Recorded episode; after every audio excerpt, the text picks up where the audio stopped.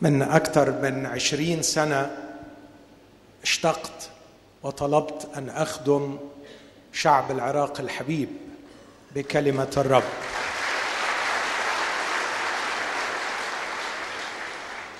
ولكن كلنا نعلم الظروف السياسية في ذلك الوقت التي منعتني من الالتقاء بأحبائي وبإخوتي لكن من جانب آخر أؤمن أن الرب له مواقيته وأن اختيارات الرب ومواقيت الرب أفضل من مواقيتنا. وعلى قدر فرحتي وامتناني للرب أن يعطيني الفرصة أن أخدم إخوتي شعب العراق الحبيب في هذه الليلة وغدا. على قدر أيضا الألم في قلبي على ما مر به هذا البلد الحبيب. جروح في البلاد في الأراضي في العائلات جروح في النفوس وفي الأجساد.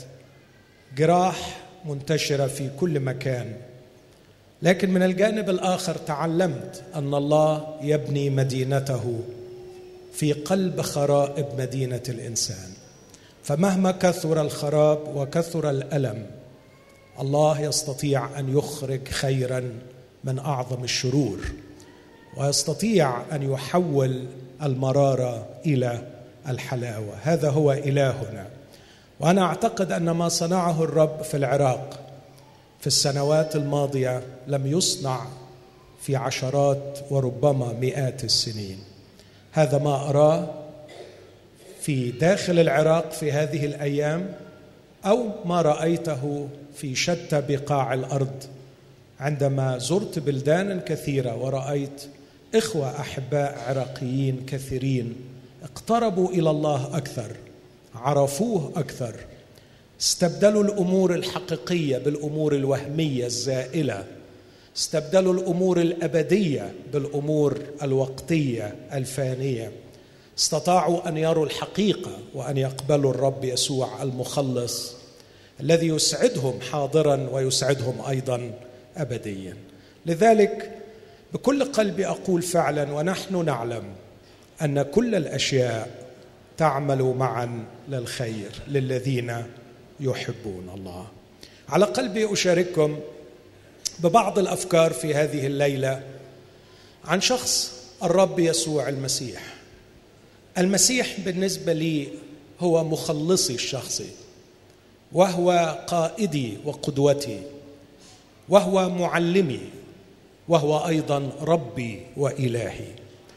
المسيح بالنسبة لي هو كل شيء وهو استطاع أن يغير حياتي. ورأيته في حياة الألاف من الأشخاص الذين ألتقي بهم على شتى المستويات سواء المستويات العلمية أو المادية في فقر شديد أو في غنى شديد في اعلى مراتب التعليم أو حيث لا تعليم بالمرة. رأيت كم يحتاج البشر إلى شخص يسوع المسيح. المسيح هو إجابة الله لصرخة قلب الإنسان. المسيح هو شفاء الله لمرض الإنسان. المسيح هو ماء الله وخبزه لعطش وجوع الإنسان. لقد اختبرت في حياتي شخصيا ورأيت في تجوالي في شتى بقاع الأرض ما يستطيع المسيح أن يفعله في حياة من يقبله. لهذا في هذه الليلة أود أن أتكلم أفكار بسيطة عن لماذا جاء المسيح إلى العالم. لماذا جاء المسيح إلى العالم؟ قد ترى المسيح قائدا دينيا قد تراه نبيا قد تراه شخصا عظيما. آه، لكن مهما اختلفت الرؤيه أعتقد يبقى السؤال المهم لماذا جاء المسيح إلى العالم؟ ده السؤال اللي هحاول بنعمة الرب أجيب عنه في كلمات صغيرة. لكن أستأذنكم لو ده مش متعب ليكم أن نقف معا ونحن نستمع إلى كلمة الله. هقرأ أعداد من إنجيل يوحنا. كان المسيح يحاكم من بيلاطس الوالي الروماني في إنجيل يوحنا والأصحاح الثامن عشر. والعدد 33 يوحنا عشرة عفوا 18 33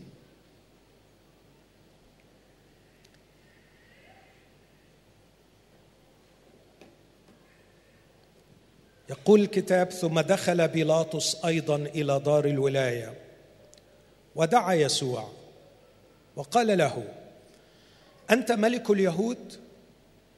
أجابه يسوع أمن ذاتك تقول هذا أم آخرون قالوا لك عني؟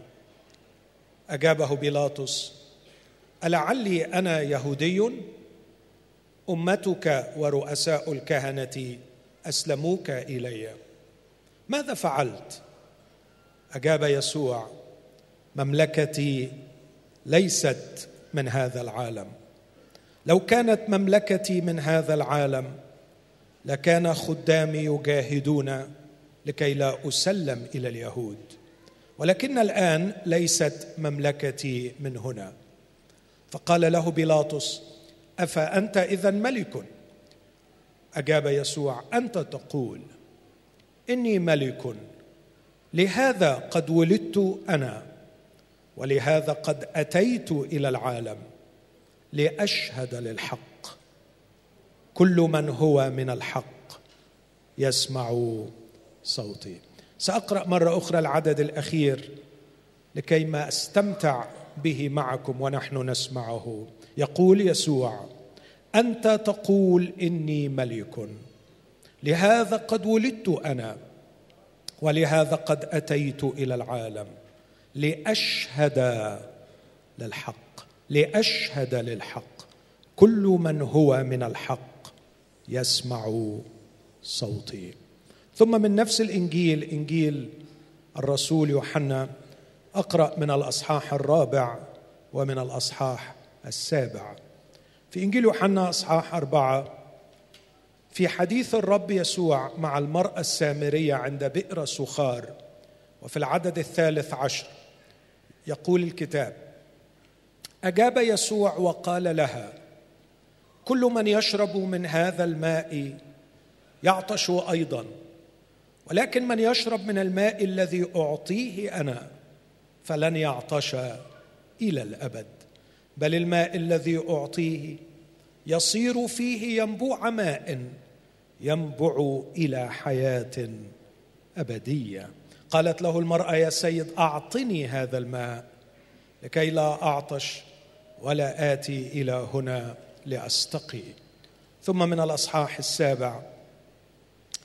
عندما ذهب يسوع إلى عيد اليهود وفي اليوم الأخير في عدد 37 يقول الكتاب وفي اليوم الأخير العظيم من العيد وقف يسوع ونادى قائلا إن عطش أحد فليقبل إلي ويشرب. من آمن بي؟ كما قال الكتاب تجري من بطنه أنهار ماء حي. آمين. هذه هي كلمة الرب. دعونا نرفع قلوبنا بالشكر للرب الذي أعطانا كلمته ونطلب من الرب أن يفتح أذهاننا وقلوبنا لنسمعها نقبلها ونعمل بها. أبانا آتي إليك مع إخوتي في هذا المساء. أقدم لك عظيم الحمد والشكر والامتنان. لقد أحببتنا وأنعمت علينا بابنك حبيبك يسوع المسيح وأنعمت علينا بالكلمة المكتوبة. أبانا مع إخوتي أشتاق أن تنزل هذه الكلمة على قلوبنا كما ينزل المطر على الأرض اليابسة. ولا يرجع إلى هناك بل يجعل الأرض تنبت وتلد وتخرج زرعا للزارع وخبزا للآكل. هكذا علمتنا أن كلمتك لا ترجع إليك فارغة. أبانا افتح قلبي وافتح قلوب إخوتي وأعنا بروحك القدوس ونحن نستمع لهذه الكلمة المقدسة. وأعطنا أن نعمل بها لكي لا نكون سامعين خادعين نفوسنا بل سامعين عاملين بالكلمة. في اسم المسيح يا أبانا اسمع واستجب. ولك معه في الروح القدس المجد الدائم إلى الأبد. آمين. تفضلوا.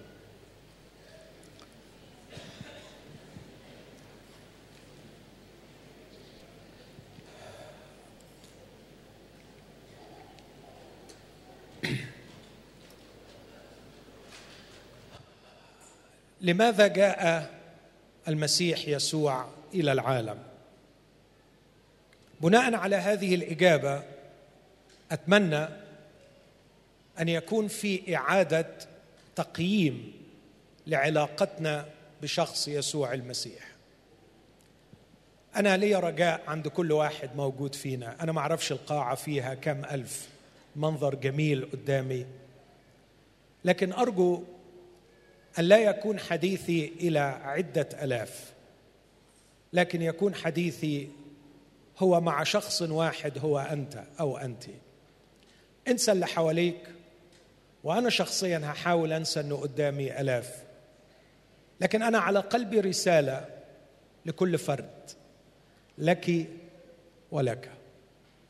هذه الرسالة موجهة إليك شخصيا فأرجوك ما تاخدش الرسالة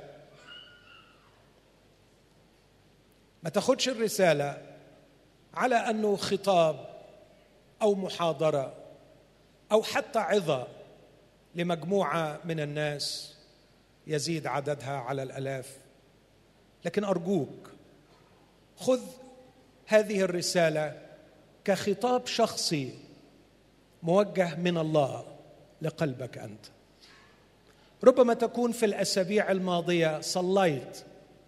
صلاة مسموعة صلاة منطوقة أو حتى فكرت في قلبك أنك تحتاج إلى شفاء أو إلى حل أو إلى حتى كلمة من الله.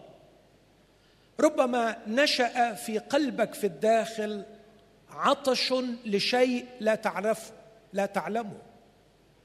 ربما شعرت في داخلك أن هناك شيء ينقصك أو ينقصك. ولا تعلم ملامح هذا الشيء. قد تكون أحاسيس قد تكون أفكار قد تكون كلمات قد تكون دموع قد تكون تنهدات في فراشك أو في طريقك أو في مكان عملك. قد تكون مخاوف قد تكون شكوك قد تكون أشياء غريبة استشعرتها في النوم أو في الصح وكل هذه الأشياء من وجهة نظري تعني شيئا واحدا أنك تحتاج إلى كلمة من الله. الله الذي يراك الله الذي يعرفك الله الذي يحبك يريد أن يتكلم إليك. وما هذه المشاعر أو الأفكار أو المخاوف أو الشكوك؟ ما هي إلا صرخة الروح المخلوقة على صورة الله وشبهه؟ صرخة الروح إلى منبعها. صرخة الروح إلى مصدرها. تشتاق لخالقها لكي تسمع منه كلمة. وقد تكون الليلة هي الفرصة التي تلتقي فيها روحك المخلوقه على صورة الله مع الله خالقها. قد تكون الليلة هي الفرصة الجميلة التي يلتقي فيها الحبيب مع حبيبه يلتقي فيها الابن مع أبيه الغائب عن حضنه. قد تكون الفرصة التي فيها يجاب السؤال ويأتي الحل ويتم الشفاء وتنتهي الشكوك. لا أقول هذا من قبيل المبالغة لكننا رأيناه يحدث.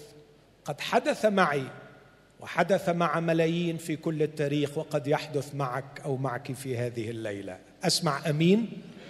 أمين. اذا هي ليلة قد تلتقي فيها بالله وتسمع كلمة منه. الكلمة التي أود أن أوصلها هي عن شخص يسوع المسيح الذي لا أعتقد أن هناك شخص عاقل يريد أن يعرف شيئا عن الله ثم يتجاهل هذا الشخص.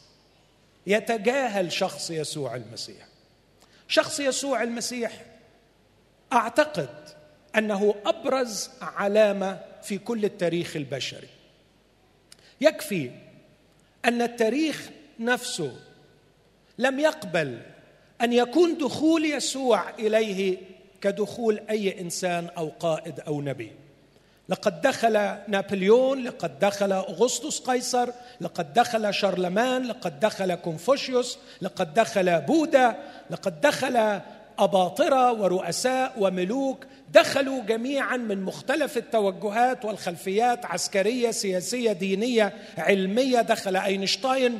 دخلوا التاريخ وخرجوا من التاريخ لكن على قدر علمي لم يوجد شخص قسم التاريخ إلى ما قبله وما بعده سوى شخص يسوع المسيح. وبالتالي لا أعتقد أنه يوجد شخص مثقف قارئ مفكر يفكر في الله يفكر في نفسه يفكر في أبديته إلا ومن المحتم وأقول ومن الواجب الأخلاقي أن يعطي نفسه نص ساعة نصف ساعة لكي يسأل من هو يسوع المسيح؟ ولماذا جاء إلى هذا العالم؟ لكن يسوع المسيح لم يقسم التاريخ فقط. لكن يسوع المسيح دخل العالم بطريقة غير عادية وعاش في العالم بطريقة غير عادية. وخرج من العالم بطريقة غير عادية. لقد دخل العالم من بطن نقي لم يدخله أحد قبله بطن المطوبة العذراء. ولقد عاش في العالم حياة نقية. قال عنها من منكم يبكتني؟ على خطية. وخرج من العالم بالقيامه من الأموات إذ قد أقام نفسه. دخل قبر لم يدخله أحد قبله وخرج من القبر في صباح الأحد بعد ثلاثة أيام قضاها في القبر. لم يقمه أحد لكنه أقام نفسه. هذا الذي دخل بطريقة غير عادية وعاش حياة غير عادية وخرج بطريقة غير عادية. يلزمني أن أتوقف أمامه ولو نصف ساعة لأفكر من يكون هذا الشخص ولماذا جاء إلى هذا العالم. لكن شيء ثالث وأخير أقول إن يسوع المسيح لم يظهر شخص مثله صنع معجزات غير عادية. يسوع المسيح كان يلمسه الناس فيبرؤون وكان يلمس النعوش فيقوم الموتى يسوع المسيح كل من لمسه نال الشفاء. والعجيب أنه لم يكن يفعل الآيات لكي يبهر الناس ولم يكن يفعل الآيات ليجمع اتباعا وراءه. على العكس في يوم من الأيام قال حتى لتلاميذه ألعلكم تريدوا أنتم أيضا أن تمضوا؟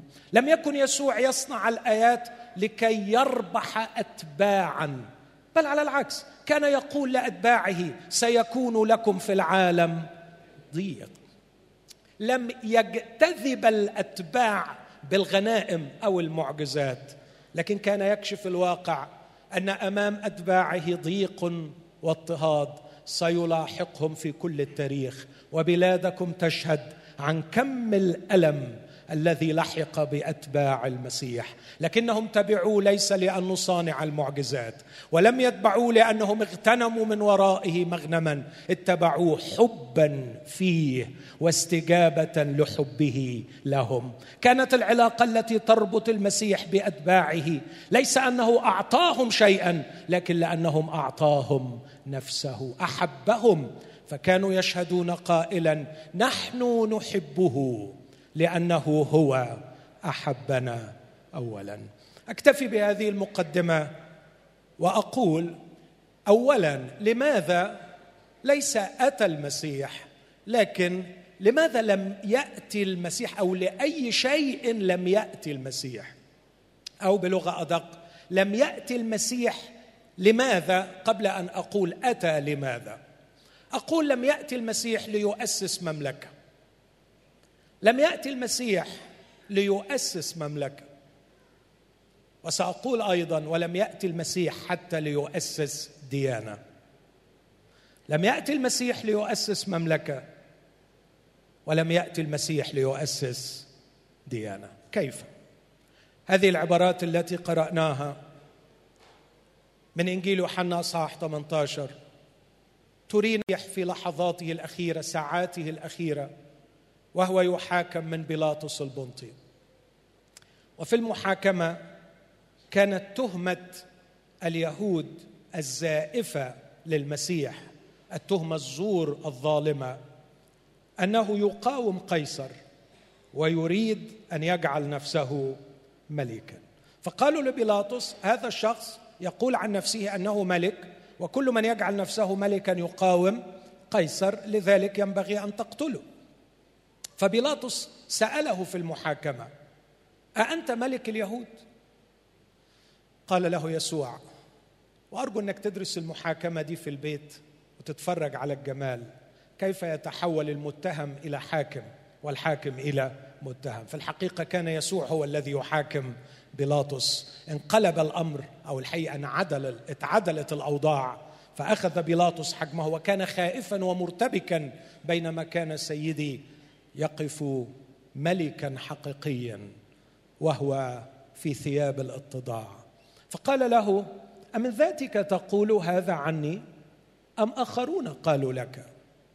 فقال له بيلاطس مرتبكا إذ لم يتعود أن متهم يجاوبه بهذا الأسلوب.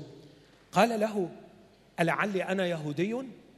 أمتك ورؤساء الكهنة أسلموك إلي. وبعدين لأنه شعر بالارتباك وشعر بالخوف قدام يسوع فراح مغير السؤال وبعد عن القضية. وحول السؤال بدل من مين أنت إلى عملت إيه. فقال له ماذا فعلت؟ لكن يسوع كأنه بيقول له لا لا لا لا استنى خلينا عند السؤال الأول. خلينا عند السؤال الأول. لو تلاحظ في أصحاح 18 عاد يسوع للسؤال الأول الذي حاول بيلاطس أن يهرب منه سؤال مسألة الملك. فقال له يسوع مملكتي ليست من هذا العالم. لو كانت مملكتي من هذا العالم لكان خدامي يجاهدون لكي لا أسلم إلى اليهود. ولكن الآن ليست مملكتي من هنا. هذا الكلام أعتقد أحبائي سهل إن إحنا نفهمه. كلام عميق لكن أعتقد إنه سهل فهمه إذا فكرنا فيه. المسيح يقول لبيلاطس نعم أنا ملك لكني لست كباقي الملوك. ولست كهؤلاء الذين ظهروا في التاريخ لكي يصنعوا ممالك لكي يوحدوا البلاد ويسيطروا عليها. لم أرسل لكي أحارب. لم أرسل لكي أقهر. لم أرسل لكي أملك. أنا ملك لكن ملك من نوع مختلف. لست الملك الذي يجلس على العرش لكن الملك الذي يخدم البشر في الشوارع. لست الملك الذي يجلس في مكانه ويذهب جنوده وقادته ليأتوا إليه بالغنائم. لكن الملك الذي ينحني ويغسل أقدام تلاميذه. أنت تقول إني ملك لكن عليك يا بيلاطس وعلى كل شخص في التاريخ البشري وعلى كل شخص يسمعني الآن أن يعرف أن يسوع ليس ملك كباقي ملوك الأرض. وليس كهؤلاء الذين صنعوا لأنفسهم ممالك وصنعوا لأنفسهم اسما على أساس دماء الآخرين. يسوع لم يبتغي عرشا على الأرض ولا سلطانا ولا جبروتا ولا قوة ولا ملكوتا اذا من أنت؟ قال أنا ولدت لأشهد للحق كل من هو من الحق يسمع صوت. أنا ملك لكن لست لست ملك في مملكة الظلم والقسوة والشر وقهر الناس وصراعهم بعضهم مع بعض لكيما يختلسوا البلاد والعباد ويقهروا ويسيطروا على الآخرين. لست من هؤلاء يا بيلاطس ولو كنت من هؤلاء لكان خدامي يجاهدون لكي لا أسلم إلى اليهود. لكن ها هنا يسوع يعلن أنه خدامه ليسوا من أهل الجهاد. خدامه لا يجاهدون لكي يسلم إلى اليهود. بل تركوه يسلم إلى اليهود لكي يشهد أمام بيلاطس ويشهد من على صليب الجلجسه يشهد للحق وهذا ما فعله يسوع. يسوع لم يرفع سيفا ولم يرفع عصا. يسوع ولم يرفع صوتا يهدد به الناس. يقول عنه لا يصيح ولا يرفع ولا يسمع أحد في الشوارع صوته. قصبه مردودة لا يقصف وفتيلة خامدة لا يطفى لم يكن يسوع هذا الشخص العنيف الذي يريد أن يسيطر لكنه أتى لكي يشهد للحق. أتى لكي يشهد للحق. ويعلن يسوع قائلا وكل من هو من الحق يسمع صوتي. إخوتي الأحباء أنا ما أعرفش كم واحد موجود في هذه القاعة هيصدقني في الكلام اللي هقوله ده لكن أرجوك تفكر فيه. مهما على صوت الكذب سوف يصمت عن قريب. مهما على صوت الكذب مهما ارتفع صوت الأكاذيب حتما ستظهر الحقيقة وحتما سينهار كل كذب وسن سيعرف كل إنسان أنه لن يبقى إلا الحق. عندما تنهار الأكاذيب ويبرز الحق ستظهر قيمة يسوع المسيح أنه كان من البداية يشهد للحق. إن يسوع المسيح ملك إنجاز لي أن أقول ملك في مملكة الحق وليس في مملكة الظلم ومملكة الأكاذيب. إنه ملك رعاياه ليسوا الذين يريدون مغنما في الدنيا لكن الذين تعبوا وملوا وكرهوا الأكاذيب واشتاقوا وعطشوا إلى الحق. كل من يعطش للحقيقة كل من يبحث عن الحقيقة كل من يشتهي أن يشرب مياه الحقيقة كل من كره الأكاذيب ورأى بشاعتها ورداءتها ودمارها في نفوس الناس كل من كره الكذب سيسمع ليسوع المسيح. يقول يسوع كل من هو من الحق يسمع صوتي. وإني شخصيا أؤمن بصدق كلام المسيح. ليس خفي لن يعرف وليس مكتوم لن يستعلن. قريبا وقريبا جدا ستنكشف الحقيقة. وسيصدم صدمة العمر كل من اتبع الخرافات والأكاذيب ولن يبقى في النهاية إلا الحق الذي هو من الله والذي جاء يسوع المسيح لكي يشهد له. اذا يسوع ملك لكن ليس ليقيم مملكة في عالم الظلم والكذب لكن في عالم الروح عالم الحق ويشتهي أن يسمع ليسوع ويتبع يسوع كل من يبحث عن الحقيقة. هل في شخص موجود في هذا المكان كره الكذب؟ أو حتى في البداية ابتدى يحس إن العالم مليان كذب. وإنه بدءا من من أقول المؤسسات الدينية والمؤسسات السياسية والمؤسسات الاجتماعية في كل مكان للأسف الشديد الأكاذيب تنتشر وتسود. هل تشعر ببغضة وملل وكراهية للكذب؟ إذا كنت تشتاق إلى الحق يسوع المسيح جاء لكي يشهد للحق. الأمر الثاني قلت يسوع المسيح لم يأتي لكي يؤسس ديانة.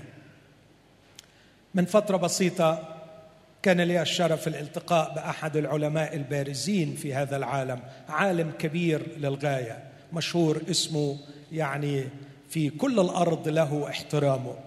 واعطيت لي فرصة لأجلس معه آه، وقالوا لي من أول دقائق خلي بالك من الوقت لكن أشكر الله الحديث طال لوقت طويل بيني وبينه. أول كلمة قالها لي قال لي اسمع أنا أكره الديانات. أكره الديانات. قلت له ليه؟ قال لي الديانات فرقت الناس والديانات امتلأت بالظلم والأكاذيب. الديانات صممت من أجل رجال الدين لكي ما يغتنوا على حساب البشر المساكين. ردد مقولات قرأناها كثيرا في التاريخ وفي الفلسفة وسمعناها مئات المرات. لم أحاول أن أدحض هذه الأفكار لأنه في الواقع هناك للأسف الشديد جانب حقيقي كبير في هذه الأفكار. لكن قلت له ودي كانت مفاجأة بالنسبة له قلت له هل تعلم أن يسوع المسيح منذ اليوم الأول لبداية إرساليته كان في صدام دائم وعنيف مع رجال الدين؟ هل تعلم أن يسوع المسيح لم يكن رجل دين ولم يأتي ليؤسس ديانة؟ بل على العكس اقرأ العهد الجديد أتحداك إن وجدت صفحة تخلو من تصادم بين يسوع وبين رجال الدين. لم يكن يسوع على وفاق مع رجال الدين اليهودي على الإطلاق بل على العكس كان يكشفهم كان يقول لهم أنتم كالقبور المبيضة من الخارج لكن من الداخل مملوءة عظام أموات وكل نجاسة. كان يقول لهم أنتم تعشرون النعنع والشبث وشذاب والكمون لكنكم تركتم أثقل الناموس المحبة والرحمة والحق. أنتم ينطبق عليكم قول إشعياء هذا الشعب يقترب إلي بفمه ويكرمني بشفتيه أما قلبه فمبتعد عني بعيدا. سبع محاولات اغتيال نجا منها يسوع المسيح. ستة وفي السابعة قتل ومن قتله هو رجال الدين. إخوتي الاحباء لم يأتي يسوع ليؤسس ديانه يمكن واحد يسأل وده اللي ساله لي الراجل وما مفهومك للديانة؟ قلت الديانة مجموعة من العقائد والشرائع الأخلاقية والممارسات الدينية التي يرددها الإنسان ويسلك طبقا لها وبها يصبح الإنسان من هذا الدين أو ذاك. قال له يسوع المسيح ما جاش علشان يعمل كده؟ قلت له اطلاقا. ما جاش علشان يعمل كده. قال له أمال جه علشان إيه؟ وهي دي النقطة المهمة. قلت له يسوع المسيح في كل أحاديثه كان يدعو كل فرد لعلاقة شخصية معه. لم يكن يقدم ديانته لكن كان يقدم نفسه. لم يكن يدعو إلى دين لكن كان يدعو إلى نفسه. والليلة علشان أكون أمين معاك أنا لا أدعوك إلى المسيحية. سواء كنت مسيحي أو غير مسيحي لكني أدعوك إلى المسيح. لا أدعو إلى المسيحية ولا أعتبر نفسي شخص يدعو إلى المسيحية لكني أدعو إلى المسيح. لأن المسيح لم يدعو إلى ديانة. لكن المسيح كان يقول تعالوا إلي يا جميع المتعبين والثقيل الأحمال وأنا أريحكم. شخص الرب يسوع المسيح يدعوك أختي يدعوك أخي الكبير والصغير رجل وامرأة يدعو إلى صحبة إلى علاقة شخصية إلى قبول مصالحة ومحبة وعلاقة حميمة. يقول عنها الرسول بولس من التصق بالرب فهو روح واحد. تلتصق به ويصبح شخصك مع شخص المسيح روح واحد. هذا هو الحل المسيحي وهذا هو ما جاء المسيح لأجله. اذا وبدون تفصيلات كثيرة المسيح لم يأتي ليؤسس مملكة ولم يأتي ليؤسس ديانة. لكن بكلمات حلوة عبر عنها أقدر أقول جه يقدم مية للعطشانين. جه يقدم ماء للعطشانين. وعندنا قصتين. القصة الأولى قصة المرأة السامرية. يقول لها المسيح صدقيني يا امرأة كل من يشرب من هذا الماء يعطش. لكن من يشرب من الماء الذي أعطيه أنا فلن يعطش إلى الأبد. قالت له المرأة يا سيد أعطني من هذا الماء. المسيح أتى ليروي العطش. هذه الحادثة الأولى. الحادثة الثانية كانت في عيد اليهود. ذهب يسوع إلى العيد. سبعة أيام العيد. آخر أعياد اليهود وأفضلهم. بيفرحوا فيه كتير. لكن في اليوم الأخير العظيم من العيد وقف يسوع وقال إن عطش أحد فليقبل إلي ويشرب. من آمن بي كما قال الكتاب تجري من بطنه أنهار ماء حي. يبقى لم يأتي المسيح ليؤسس مملكة أو يؤسس ديانة لكنه أتى لكي يروي العطشان. مين هو العطشان؟ عايز اخد دقايق في الكلمة دي. مين هو العطشان؟ معرفش. هل الكلمة دي ليها صدى عندك؟ يمكن روح الله في الأسابيع الماضية خلاك تشعر إنك عطشان. بس مش عارف أنت عطشان ليه. يمكن كان عندك حلم وتحقق. وبعد ما تحقق اكتشفت إنه ما فيش فرح عميق وإنت لم تزل عطشان. من هو العطشان؟ وماذا يقصد المسيح بالعطش؟ كتبت من فترة بسيطة هذه العبارة أرجوك إنك تفكر معايا فيها. قلت في مرات نشعر في أعماقنا بالاحتياج لعلاقة. نبقى شاعرين بالوحدة. محتاجين حد يحبنا. محتاجين شخص يهتم بنا. عطشانين لعلاقة. بس للأسف ما بنفهمش نفسنا. فكتبت كثيرا ما نعطش إلى علاقة فنرقد لنمتلك شيئا. كتير الواحد يبقى حاسس جواه احتياج. هو مش فاهم ده إيه. يمكن لو قعد مع طبيب نفسي يقول له أنت عطشان لعلاقة. علاقه تغير وضع حياتك لكن ما بيعرفش يترجمها فبيجري ويروح يشتري حاجة يشتري حاجة يشتري حاجة. ومعظمنا وقع في التجربة دي. يروح يشتري. قلت في مرات نعطش للمعنى من الحياة فنجري لندخل في علاقة. فعندما عطشنا للعلاقة رقدنا لكي نملك وعندما عطشنا للمعنى رقدنا لندخل في علاقة. ثم قلت يبدو أننا نجهل لغة أعماقنا. فأرواحنا في الداخل تتكلم لكننا لا نفهم لغتها. نحتاج إلى مترجم يصالحنا على أنفسنا يترجم لنا لغة أعماقنا يكشف لنا لأي شيء نحن نعطش. إحنا عطشانين لإيه بالظبط عطشانين لإيه بالظبط في داخلك عطش لشيء مجهول. استريحت من جهة كذا وكذا وكذا لكن لسه في عطش. أو ربما تحلم بأنه لو تحقق كذا وكذا وكذا يمكن ترتاح.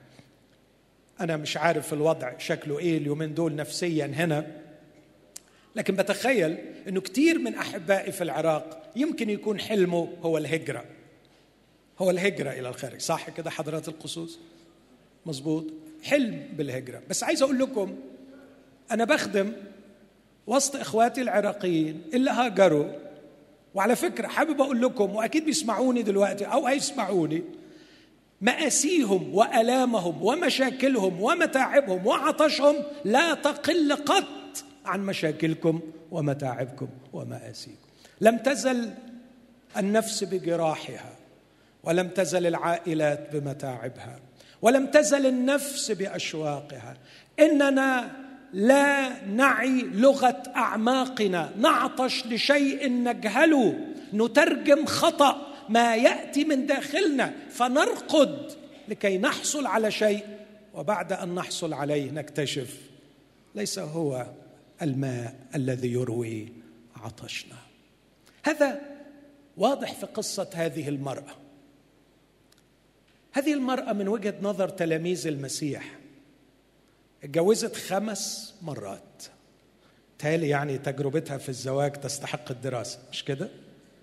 يعني الحقيقة ينبغي أن نحترم تجربة. يعني الست دي لو اتكلمت عن الجواز المفروض كلنا نقعد نسمع يعني. دي جربت لا مرة ولا اثنين ولا ثلاثة ولا أربعة. خمس زيجات يعني حالة تستحق الدراسة وينبغي أن ندرسها بعناية. فهي تعرف ماذا يعني الزواج إذا تكلمت عن الزواج. لكن في مأساة أكثر. يبدو أنها رفضت الفكر الشرقي الذي يجعل المرأة تعيش مسكينة أسيرة هذا الحلم إنها تتستر. يقولوا عندنا في مصر تتستر.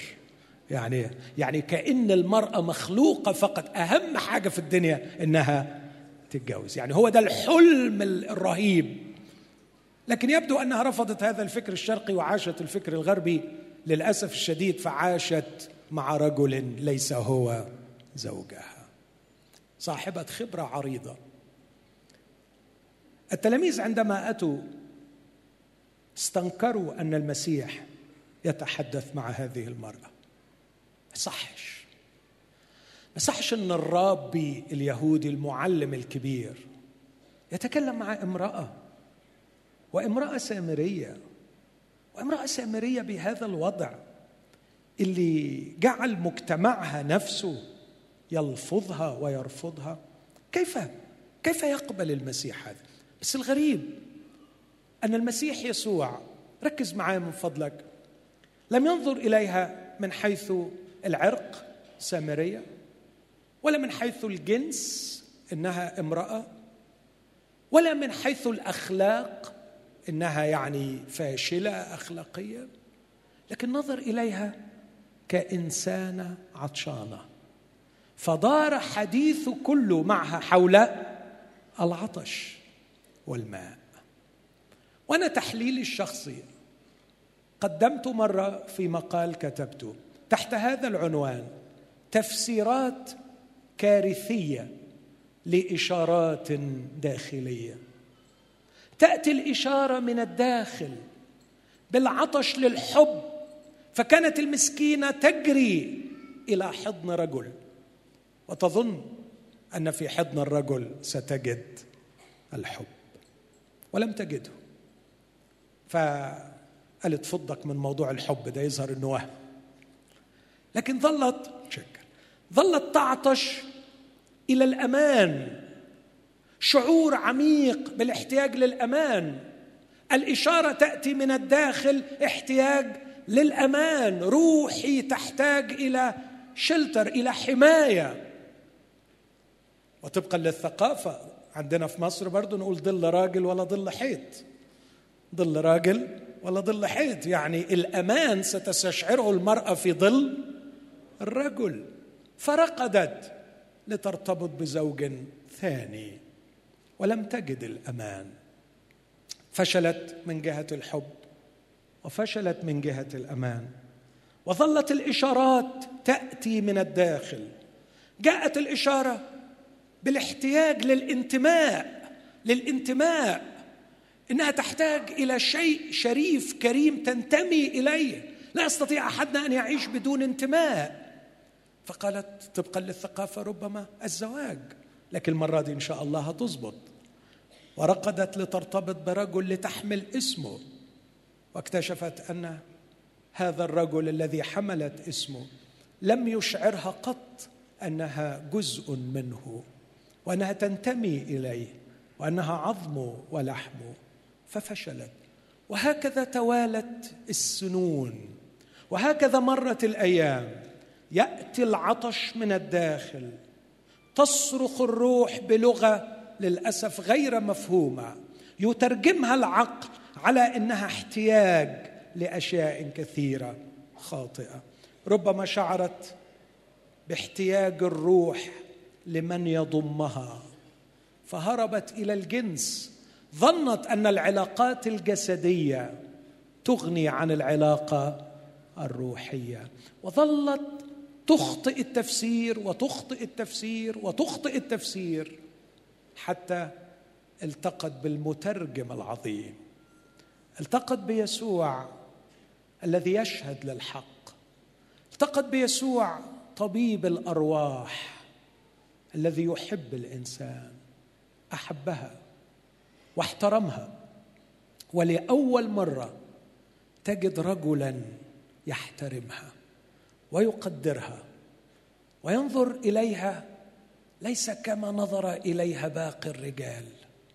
وقال لها يا امرأة إني أعرف لغة أعماقك ودعيني أترجم لك ما تحتاجين إليه. إنك عطشانة. لكن لماء لا يستطيع أحد من البشر أن يقدمه؟ ماء أعطيه أنا؟ ومن يشرب من هذا الماء لن يعطش ابدا. ستدخل في علاقة حميمة عظيمة. إذا قبلت الليلة إذا قبلت دعوة المسيح إذا كنت تصدق أن المسيح صادق وحي وأنه قام وموجود الآن وهو يتحدث إليك. لو صدقت أن المسيح بيقول أعطيك ماء وتقبل من يده هذا الماء في هذه الليلة ماء لروحك المسيح يقصد سيدخل في علاقة حميمة مع روحك. تروي عطشك. تروي عطشك. خايف يكون حد قاعد يقول أنا مش فاهم يعني إيه روحي. يعني لو أنت اختزلت نفسك لمجرد جسد وما فيش روح يبقى أنت جاي في مكان غلط. لأنه إحنا أعتقد الإعلان واضح إنها يعني لقاء روحي ولا لقاء جسدي؟ ها؟ لقاء روح حديث للأرواح. الشاعر العربي زمان قال العبارة دي يا متعب الجسم قد أتعبت جسمك فيما فيه خسران انت بتتعب جسمك فيما فيه خسران أقبل على الروح واستكمل فضائلها. فأنت بالروح لا بالجسم إنسان. انت إنسان مش بجسمك لكن انت إنسان بروحك. وطبيب الأرواح يقول إن روحك تعطش إلى علاقة. والمسيح يملك هذا الماء الحي.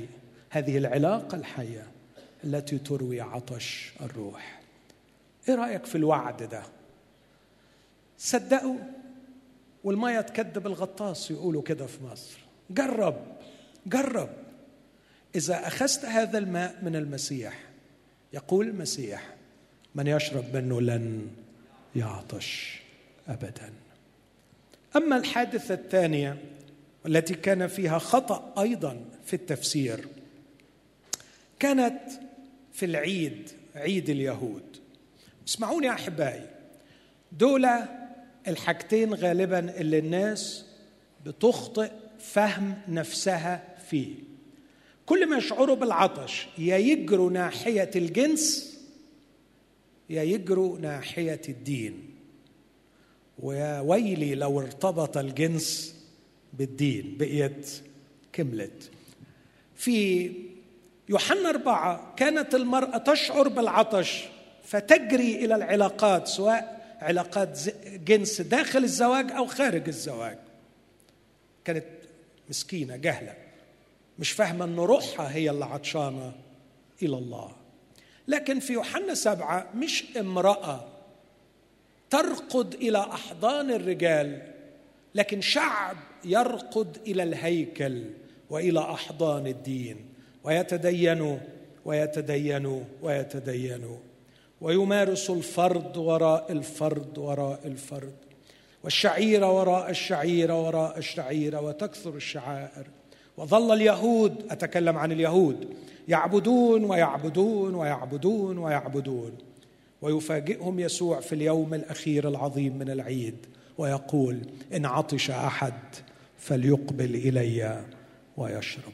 لقد جئت أيها الظمآن ومارست كل طقوس العيد ولم يزل في قلبك لوعة وفي لسانك ظمأ ولم تزل روحك خاوية لم ترتوي. هل يوجد شخص في هذه القاعة مارس التدين كثيرا ولم يرتوي إلى الآن؟ هل في شخص راح وجه على الكنايس لما قال يا بس بس لسه عطشان؟ هل في شخص منذ طفولته منذ طفولته يمارس التدين لكنه لم يزل عطشان جاء إلى يسوع شاب بيقول له ماذا أفعل؟ تعبت ولسه عطشان. قال له احفظ الوصايا. قال له هذه كلها حفظتها منذ حدث تدينت ولسه عطشان. من خبرتي بالبشر. أزعم روعة تشخيص المسيح وعظمة تشخيص المسيح. المسيح يتوجه بحديثه إلى من غرقوا في الملذات المادية وإلى من غرقوا في التدين وممارسة الشعائر الدينية لكنهم لم يزالوا أيضا عطشانين. يدعو هؤلاء وأولئك لعلاقة حميمة معه.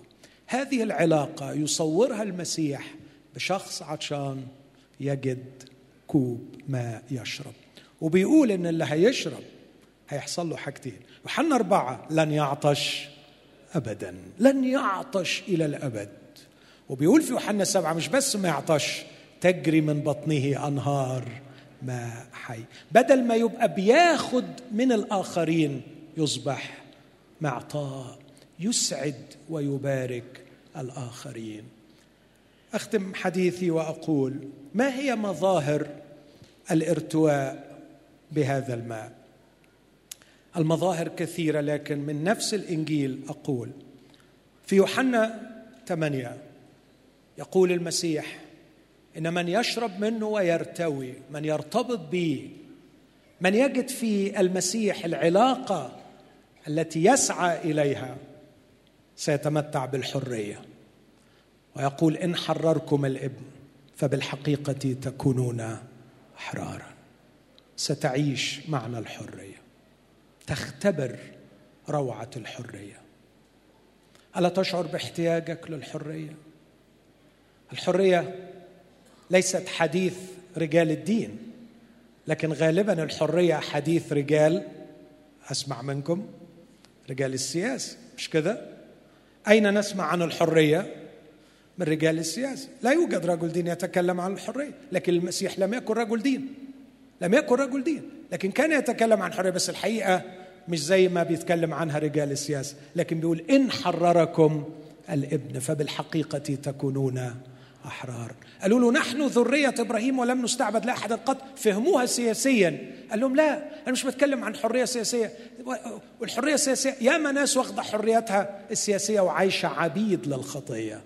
الحق أقول لكم أن من يعمل الخطية هو عبد للخطية. الحرية من الخطية.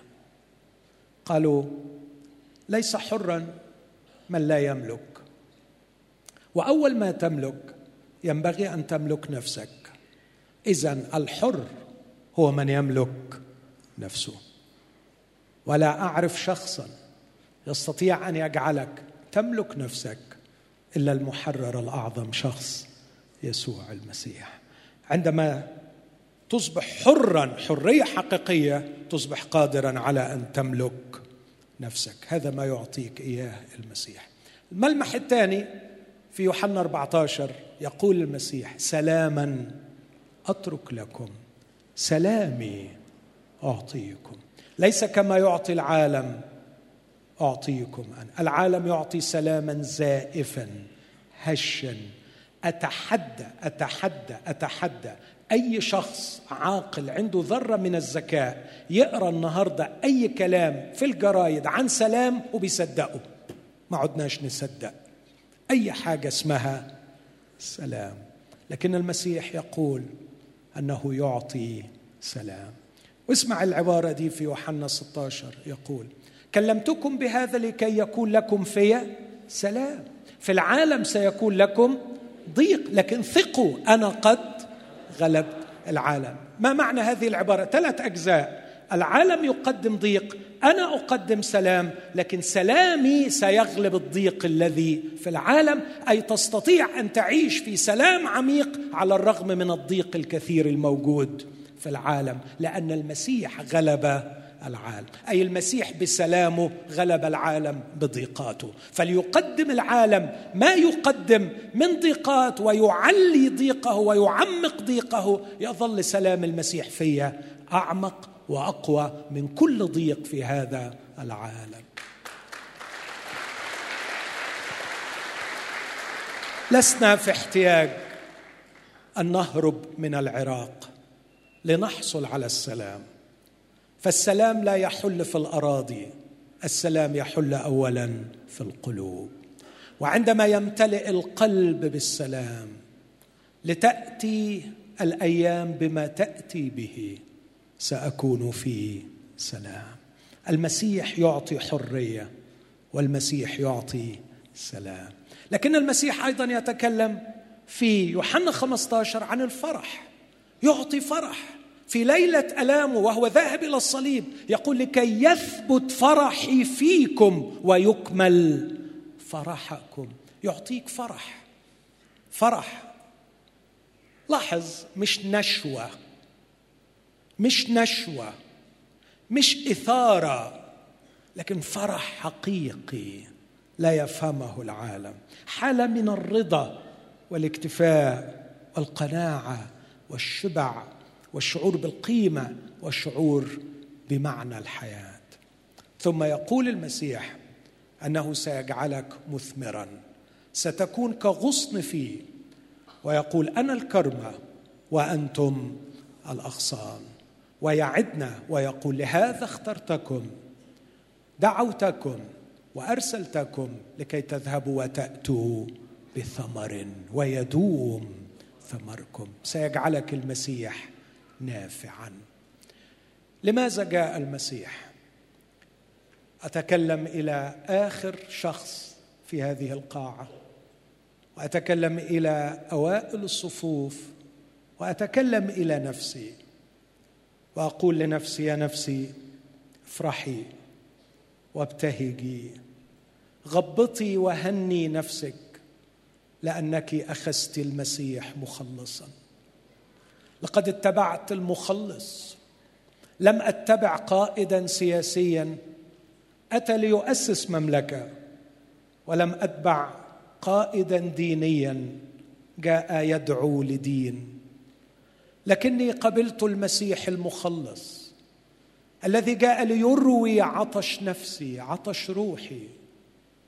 جاء ليخبرني أني عطشان إلى شيء اجهله كنت أظن أني عطشان إلى الجنس أو عطشان إلى الدين. كنت أظن أني عطشان لممتلكات الأرض أو النجاح بين البشر. كشف لي المسيح أني محتاج إلى شيء آخر. محتاج إلى علاقة مع الخالق. علاقة مع من خلقني. علاقة مع إلهي الذي جبلني على صورته. جاء المسيح ليروي عطشي يصالحني مع خالقي يرجعني إلى حضن أبي فأهنأ في حضن أبي بعلاقة حميمة رائعة بشبع وارتواء. يعبر عن نفسه بالحرية يعبر عن نفسه بالسلام يعبر عن نفسه بالفرح يعبر عن نفسه بالثمر. فأعيش شبعانا مرتويا وأيضا أسبب بركة للآخرين. إخوتي الأحباء لا أعتقد إنه من الصواب أن أنهي حديثي دون أن أشير إلى كان لابد من دفع ثمن هذه المصالحة بيني وبين الله. يمكن واحد قاعد يقول زي ما قالت المرأة أعطني من هذا الماء إديني إديني. بس يسوع قال لها كلمة في منتهى الذكاء. قال لها أوكي وأنا جاي علشان أديك. بس اذهبي وادعي زوجك. اذهبي وادعي زوجك. أنا التايمر بتاعي بيقول لي إنك خلصت. وأنا خلصت فعلا. اذهبي وادعي زوجك. وكان المسيح يعلم أن ليس لها زوج. طب أمال ليه بس يعني؟ ليه, ليه, ليه الحركات دي يعني؟ طب ليه يعني؟ ليه يعني؟ ليه تحرجني يعني؟ ما أنت عارف إن ما فيش زوج. ليه الأسلوب ده يعني؟ لكن كان المسيح يريد اعترافا بالخطأ اعترافا بالفشل. اعترافا بالإفلاس. قالت له يا سيد ليس لي زوج. قال حسنا قلت كان لك خمسة أزواج والذي معك الآن ليس زوجا. هذا بالصدق قلت. قالت له أرى أنك نبي كشفتني عرفتني عندك حق أنا غلطان. بس لي رجاء كيف أكفر عن ذنبي؟ خلاص موافقة. فهمت قصدك. عايز تقول لي إن أنا خطية إن أنا عملت الخطية. طب أحل المشكلة فين؟ في جبل جرزيم ولا في أورشليم؟ قال لها يا امرأة صدقيني تأتي ساعة وهي الآن. لا في هذا الجبل ولا في أورشليم. خلصت خلصت.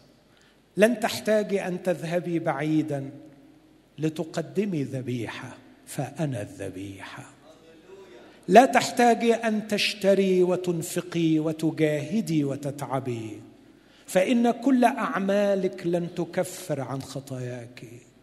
ولو قدمت جسدك لحريق النار إرضاء لإلهك فهذا لن يغفر لك خطية واحدة من خطاياك. لكن ابشري يا ابنتي أنا سأموت من اجلك أنا سأذبح عن ذنبك. وهذه هي هذه هي رسالة يسوع لكل شخص. يسأل بإخلاص كيف أكفر عن خطيتي؟ لا تحتاج أن تذهب إلى هنا أو إلى هناك. هو ذا حمل الله الذي يرفع خطية العالم. جاء الحبيب يسوع ومات على الصليب لكي بسفك دمه الطاهر بذبيحته الكاملة تغفر لنا خطايانا وتمحى شرورنا من أمام الله. لست في احتياج أن تسافري أو تجاهدي فأنا الذبيحة. وعندي خبر رائع ليك. وأنا أيضا الكاهن. وأنا أيضا الهيكل. جاء يسوع ليكون الذبيحة ويكون الكاهن ويكون الهيكل. وحيث تلتقي بيسوع أنت في لقاء مع الذبيحة التي تكفر عن ذنبك وأنت في لقاء مع الكاهن الذي يقربك إلى الله وأنت في لقاء مع الهيكل الذي فيه تلتقي وتعبد الله. هذا هو شخص يسوع. ولماذا جاء؟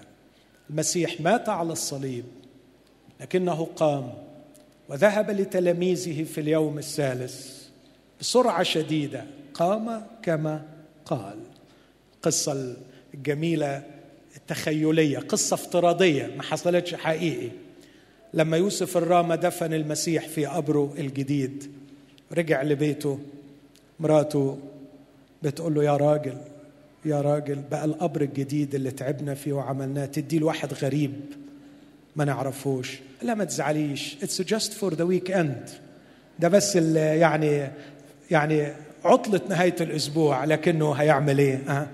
هيقوم استعار القبر لكن لم يأتي لأجل القبر قد جاء لكي يهدم القبر وينهي خوف القبر وينهي حزن القبر وقام في اليوم الثالث حسب الكتب وهو الآن حي وموجود بيننا الآن ويقدم نفس الدعوة دعوة الارتواء للعطاش. هل في شخص عطشان؟ هل في حد شاعر إن في حاجة ناقصاه مش فاهم هي إيه؟ هل في حد بغباء عمال يجري على المال والجنس والتدين ولسه مش شبعان؟ تعال ليسوع. وإذا قلت إزاي تذكر هو الذبيحة وهو الكاهن وهو الهيكل. خلونا نقف كلنا مع بعض وإحنا في حضرة المسيح المقام. تعالوا نقف مع أخونا ريمون وإحنا بنرنم. واللحظات اللي جاية لحظات هي الأهم فعلا بدون مبالغة. هي أهم جزء في كل هذا اللقاء. في الجزء الأول سبحنا الرب في الجزء الثاني سمعنا كلمة الرب. لكن في الجزء ده غرض هذا اللقاء أن تلتقي أنت بالله.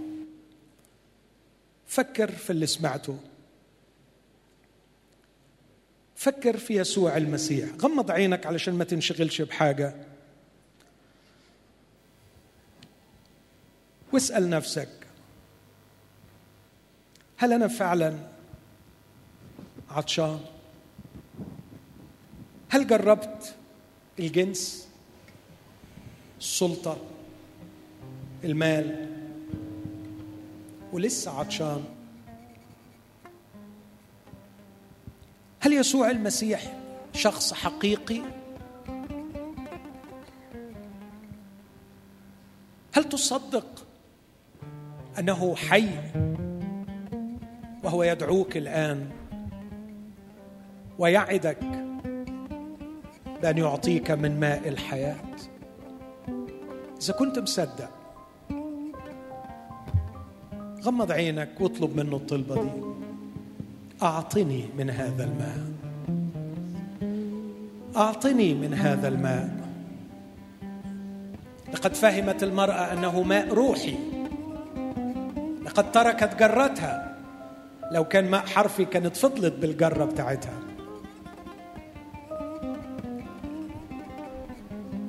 ستخرج من هذا المكان. وعطشك قد ارتوى. ستشعر بأنك مختلف. ستبدأ رحلة جديدة تنهل فيها من الماء الحي الذي سيعطيه الحبيب والصديق يسوع معك.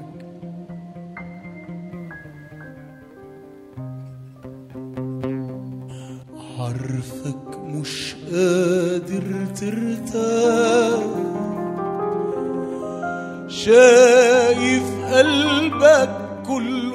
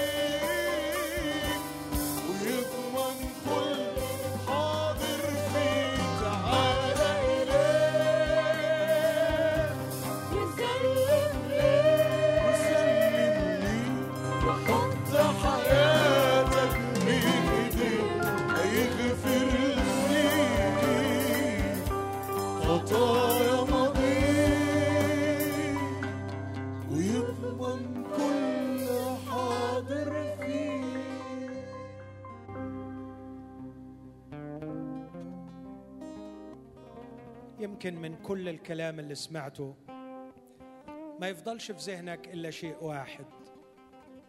أنا تعبان عطشان ومحدش في الدنيا ولا شيء في الدنيا هيقدر يشبعني ويريحني.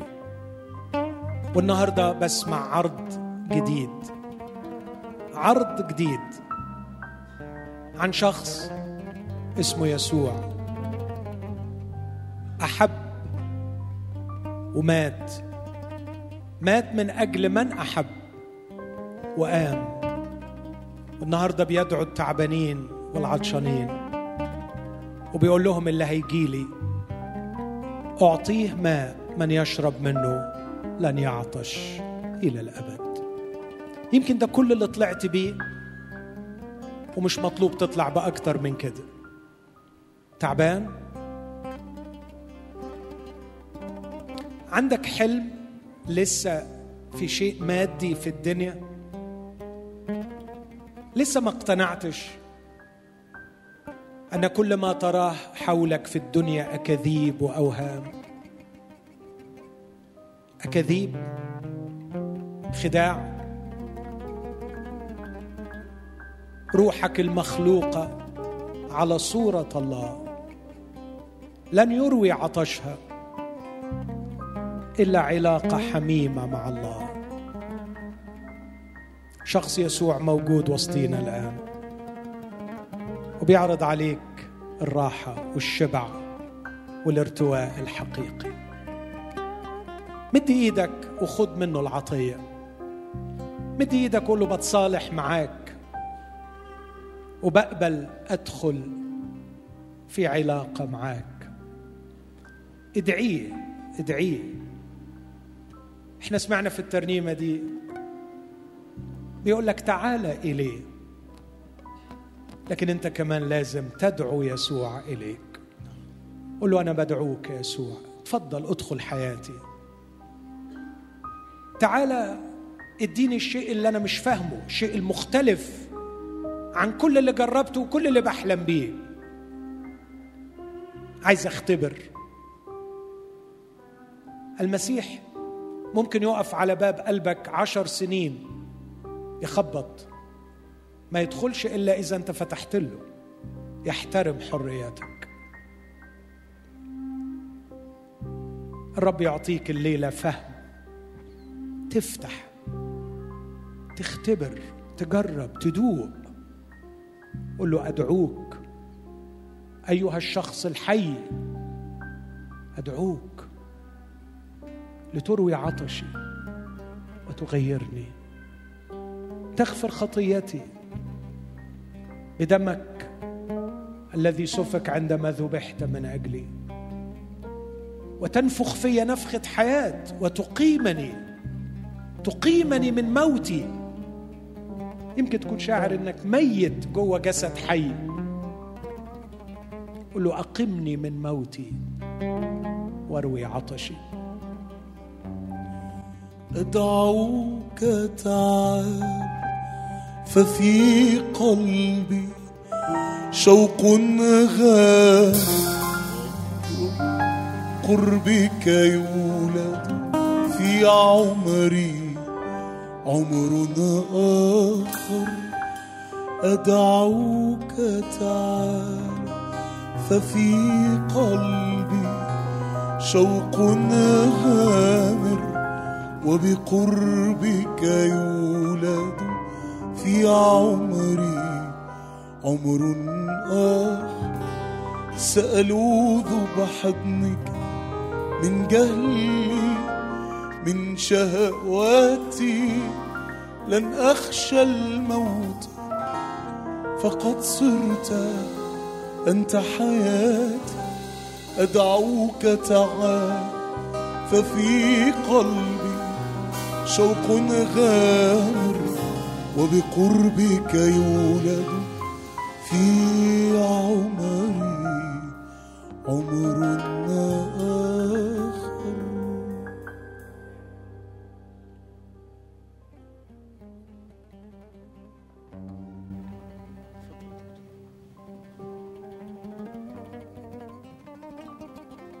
أنا متأكد إن في أشخاص رجال ونساء شباب وشابات مشتاقين لبداية العلاقة دي مع الرب. فأنا هطلب من كل شخص عنده شوق حقيقي فعلا لبداية هذه العلاقة. إنه يفضل واقف. وأطلب من كل الباقين من أحبائي الباقين إنهم يجلسوا. ويظل العطاش بصدق لهذه العلاقة مع المسيح واقفين لكي أصلي معهم لكي يعلنوا أمام يسوع الحي الحاضر بيننا شوقهم وحاجتهم لهذا الماء وأصلي معهم. أرجو من الجميع أنهم يجلسوا في أماكنهم وكل من يريد أن يأخذ هذه العطية من شخص يسوع يظل واقفا في مكانه. آمين. أمين. كل اللي مشتاق الليلة يبدأ بداية جديدة. خليك واقف. منظركم جميل. منظركم جميل. لما بتعلن بلد إنها بتعطي حق اللجوء للمتعبين والمضطهدين. بيقفوا الناس طوابير طويلة على باب السفارة. علشان ينتقلوا من بلد لبلد. لا يضمنوا فيها راحة ولا كرامة ولا كرامة يظل الغريب غريب. لكن يسوع الليلة مش بيدي لك حق اللجوء لكن بيدي لك السماء نفسها. بيدي لك الوطن السماوي وبيدي لك الارتواء الروحي. بيدي لك الحضن والعلاقة الحقيقية اللي تحميك وتشبعك. حتى لو كانت النيران مشتعلة حولك تقدر تغني أغاني الفرح والانتصار. كان بولس وسيلة في السجن يسبحان. كان يوسف في معقل الشر والخطية يقول كيف أصنع هذا الشر العظيم؟ كان رويان خلي المسيح يشبعك. وانت في العراق وانت في الضيق وانت في الوضع الصعب وانت في الكامب اللي انت فيه. جرب. السجن يقول الشاعر يمسي به روضا محاسنه تسبي وتزري سنا. تزري بالقصور بالجنات. السجن يمسي بالمسيح جنة. أنا بهنيك إنك واقف مش علشان عطية مادية لكن علشان ترتوي بيسوع. ارفع إيدك معايا لشخص يسوع. قول له يا مروي العطاش قول معايا يا مروي العطاش. يا من عطشت لأجلي على الصليب. اروي عطشي في هذه الليلة. اشفني من الحرمان الطويل. ادخل إلى أعماقي. اخلق في حياة جديدة. أعطني الحرية التي وعدت بها. املأني بسلامك. املأني بأفراحك. ضمني لحضن محبتك. أطلقني حرا في هذه الليلة. في اسم المسيح يا أبي. آمين. تفضلوا استريحوا